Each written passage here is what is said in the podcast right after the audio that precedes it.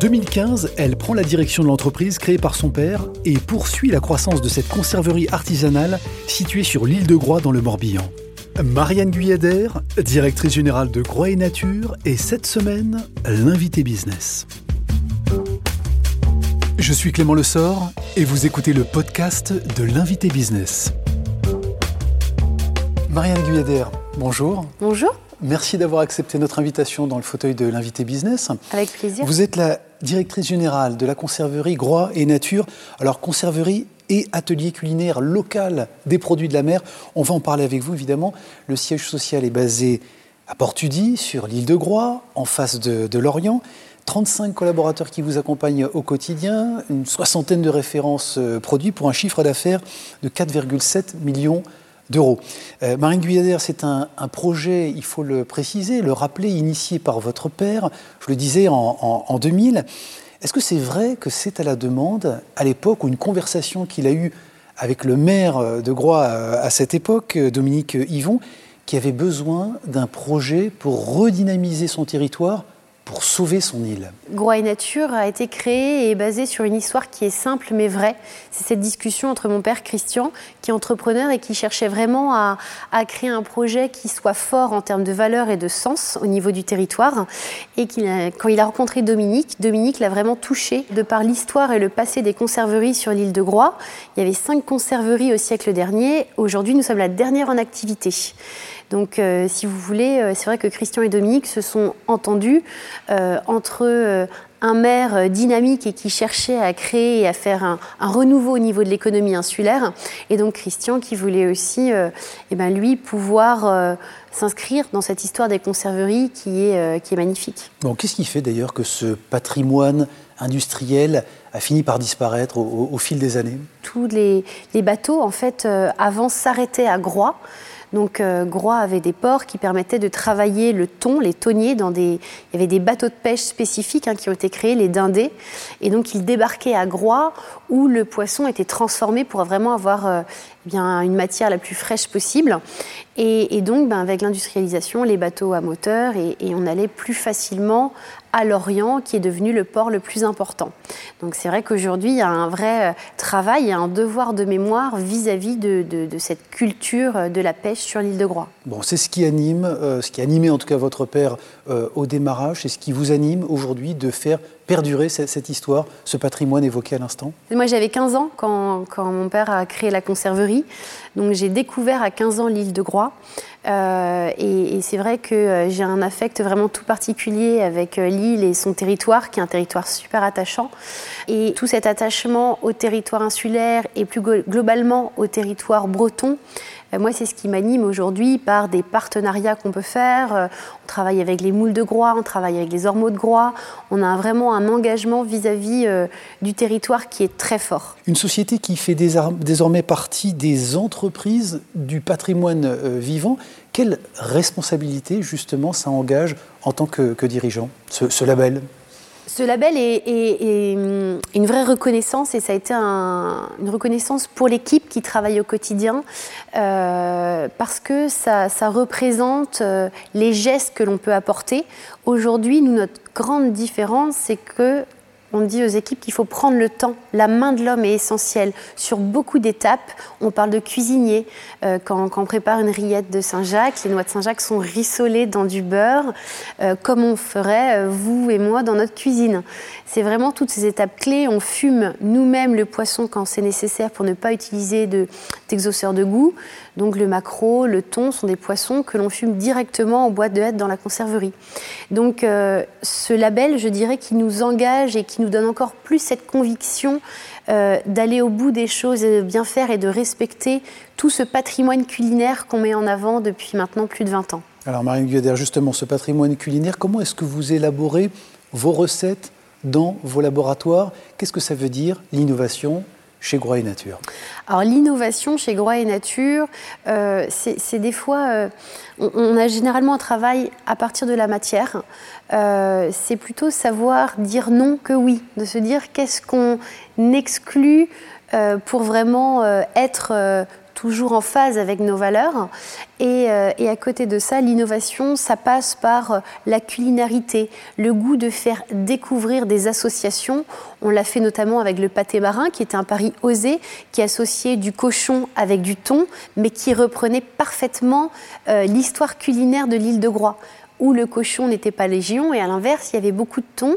Et chaque famille, quand on faisait du pâté, on allongeait le pâté euh, de porc avec un petit peu de thon parce que le thon, par contre, arrivait euh, de façon abondante sur l'île. Donc l'innovation, euh, ça se passe vraiment par cette ce, côté simple, mais juste et bon, et surtout le goût vrai des choses. Et, d'accompagner aussi bah, la culinarité, l'envie de cuisiner. Euh, je crois que c'est ça aussi, il faut se renouveler et suivre un petit peu euh, les tendances de consommation et accompagner le consommateur d'aujourd'hui et celui de demain euh, vers de nouveaux, de nouveaux goûts et de nouvelles recettes. Bon, ces produits justement, vous vous approvisionnez, c'est aussi la conviction chez, chez Groix et Nature, au niveau local, très local, en tout cas le, le plus possible, avec ce réseau de, partenaires, des marailleurs, des pêcheurs, des ostréiculteurs, bien, bien entendu. C'est aussi ça la force de votre entreprise, c'est d'avoir ce réseau, de pouvoir compter sur ce réseau fiable et, proche de chez vous? Ah bah c'est une vraie conviction et c'est un engagement que l'on veut avoir aussi euh, pour nos consommateurs. Euh, de, de, je dirais qu'aujourd'hui, il y a un besoin de transparence. Euh, et ça, on le respecte, on le comprend. Donc, sur cette question de, transparence, on indique et on crée des partenariats au niveau local. Euh, je vous parlais tout à l'heure de l'île de Groix, où on a nos partenaires sur les moules, les ormeaux, mais au niveau de la Bretagne, on a des partenariats avec des pêcheurs.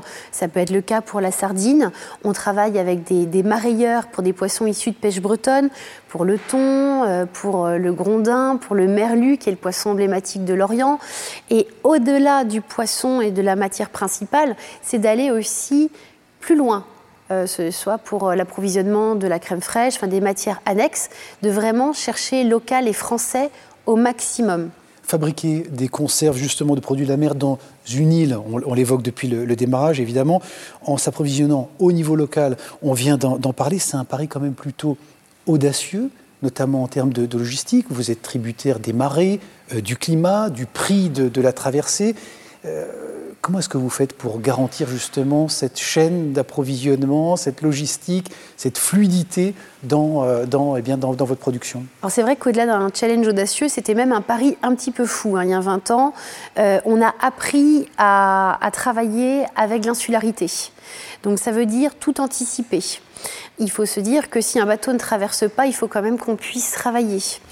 Euh, donc, on, on dirais qu'on a un petit peu euh, testé toutes les situations d'une machine en panne, euh, d'une matière qui n'arrive pas. Et une fois qu'on a testé ça, ben, on se dit qu'est-ce qu'on peut mettre en place pour éviter que ça arrive? Donc, la clé pour entreprendre sur une île, oui, c'est vrai que c'est anticiper au maximum. Et puis, essayer d'avoir toujours un coup d'avance pour ne pas se retrouver au, au dépourvu. En 2015, Marine Guyader, euh, votre père vous transmet, vous prenez en tout cas la, relève de, cette euh, entreprise. Euh, qu'est-ce qu'il vous a transmis comme valeur justement et qui vous constitue comme dirigeante aujourd'hui? Je pense qu'on partage la valeur du travail, de, s'épanouir dans son travail en essayant de bien faire les choses et que voilà toute cette animation aussi au niveau du territoire. mon père est très impliqué au niveau de la Bretagne et moi j'ai à cœur aussi de pouvoir m'investir euh, dans l'entreprise, mais pas que. C'est important en tant que chef d'entreprise de savoir donner de son temps euh, pour son territoire. La Bretagne est une région forte avec un vrai dynamisme et aujourd'hui c'est à nous, chefs d'entreprise aussi, bah, de le faire perdurer, de l'entretenir et de le développer. Et ça c'est vrai que euh, c'est des, valeurs qui m'a transmises en, 2015. Il est déjà temps, Marine Gueder, de passer à la séquence inspiration. En effet, pour mieux comprendre hein, ce qui peut guider nos chefs d'entreprise dans leur quotidien, leur prise de décision, leurs actions, leur engagement, eh bien si on leur posait tout simplement la question de ce qui les inspire. Marianne Guyadet, racontez-nous la dernière lecture ou la lecture qui vous a marqué, qui vous a constitué. Alors je dirais que c'est l'anomalie Euh, j'aime bien, moi, les livres où quand on les referme, on reste encore dans le livre avec des questions. Et là, il y avait des vraies questions de sa rencontre avec son altérité. Et euh, j'ai trouvé que c'était une lecture. Euh, voilà, une fois le livre fermé, on continue à y réfléchir. Et, je vous le conseille parce que je l'ai lu avec beaucoup de plaisir. Le voyage, le déplacement géographique qui vous a marqué. Alors évidemment, ils sont un peu plus contraints pour le moment. Un voyage d'agrément ou déplacement professionnel qui, qui vous a marqué, qui vous inspire? Alors, c'est le premier voyage que j'ai fait.